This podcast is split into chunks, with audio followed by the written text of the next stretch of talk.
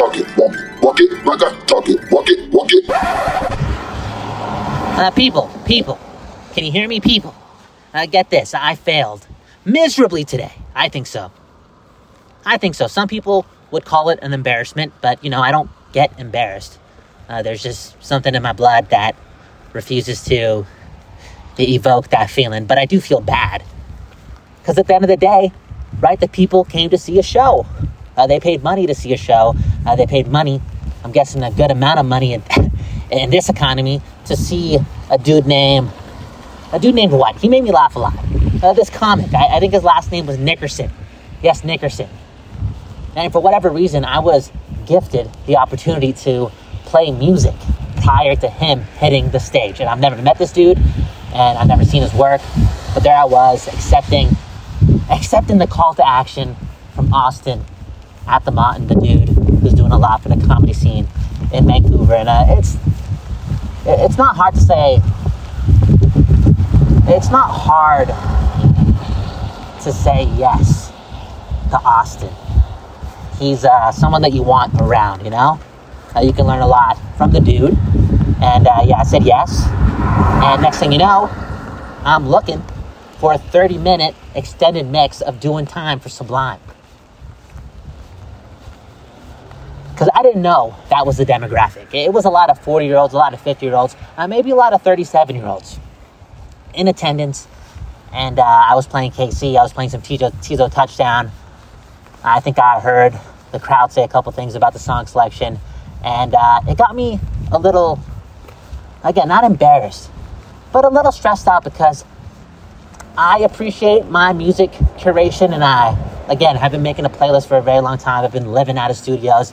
I know my fucking music, right? But the bank wasn't there for that audience. I didn't do my research. And again, I was looking for what, a 14 minute 14 minute edition of Bohemian Rhapsody so I could let that run. I was stressing. On the real side though, I did have a lot of I did have a lot of Amy Winehouse, some Bob Marley. I got the job done. The people were neutral at the end of the day. Like nobody gave me a tip. Uh, none of the consumers, the customers, the people, the real people came up to me after and complimented my music collection. But uh, the night was good. The night was good. I guess what I'm trying to say from this is, is yo, you got to do things, and then you got to learn.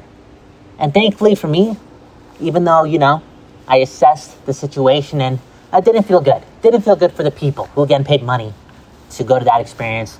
I was able to laugh it off, and that's the important thing. Now I was in the arena for laughs, right? The Mountain. It was easier to find comfort and laugh it off slash prompt myself to smile and see the future and forget about it, right? Not take life so seriously. Uh, all in all, though, if you're having a rough day or you fucked up, watch a funny movie, watch some stand up, do your thing, and keep the ball rolling somehow, some way. Now, all this being said, I, uh, I left the mountain after the first show. Uh, he was doing two that night. Nickerson. Who's this Nickerson guy? 400,000 followers. Who is Nickerson? Say that 50 times, okay? Who is this guy? Sold out two shows. I leave after the first, right? I didn't want to play music before the before the second one because again, I dude, not my scene. Uh, that being said, went downstairs and there was a dude sitting on the ground with a two liter bottle of Growers or some sort of cooler from the liquor store, and he had a bandana on, and apparently he's a he's a tattoo artist who was working in the back of the comedy club because in the back of the comedy club, uh, it's a tattoo shop. I know this place is fucking unreal. Anyways, this dude was on the ground and he pulled me aside and uh, he was stumbling and mumbling through his through his speech, right through his ensemble towards me, and uh, he said a lot of good things, man.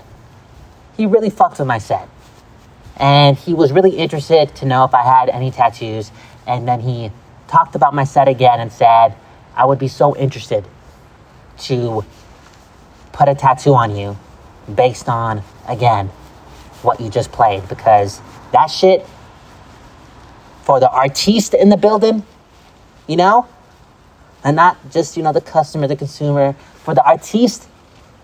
That shit was fucking flames. That shit was nuts. Uh, that was by far and away my best performance when it comes to keeping things keeping things clean, taking chances, solid transitions, and just moving forward, keeping things going. And the music selection again was fucking dope. That shit would slap in a boiler room. It, it really would. And I was impressed, and that dude was impressed, and uh, that's all I needed uh, to get me here. And that's back to the studio. I'm trying to figure things out. Again, not trying to take life too seriously, but definitely trying to incorporate uh, some of the inspo that I was around today and bring something new to the table when it comes to some of my productions, whether it be on this network or on that other one that is gaining some traction. If you didn't hear my last episode of this show right here, Kyle, what, what's the show called? Walk and Talk with Kyle? Anyways, I talked about how I deleted an analytical app for YouTube because the numbers were keeping me too much in the moment and not in my mind, not not in my dreams.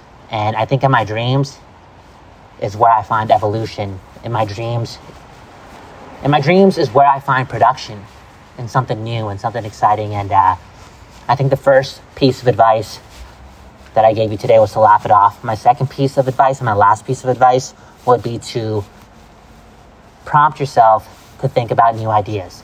Gas yourself up with the new and assume the best and uh, keep it fresh.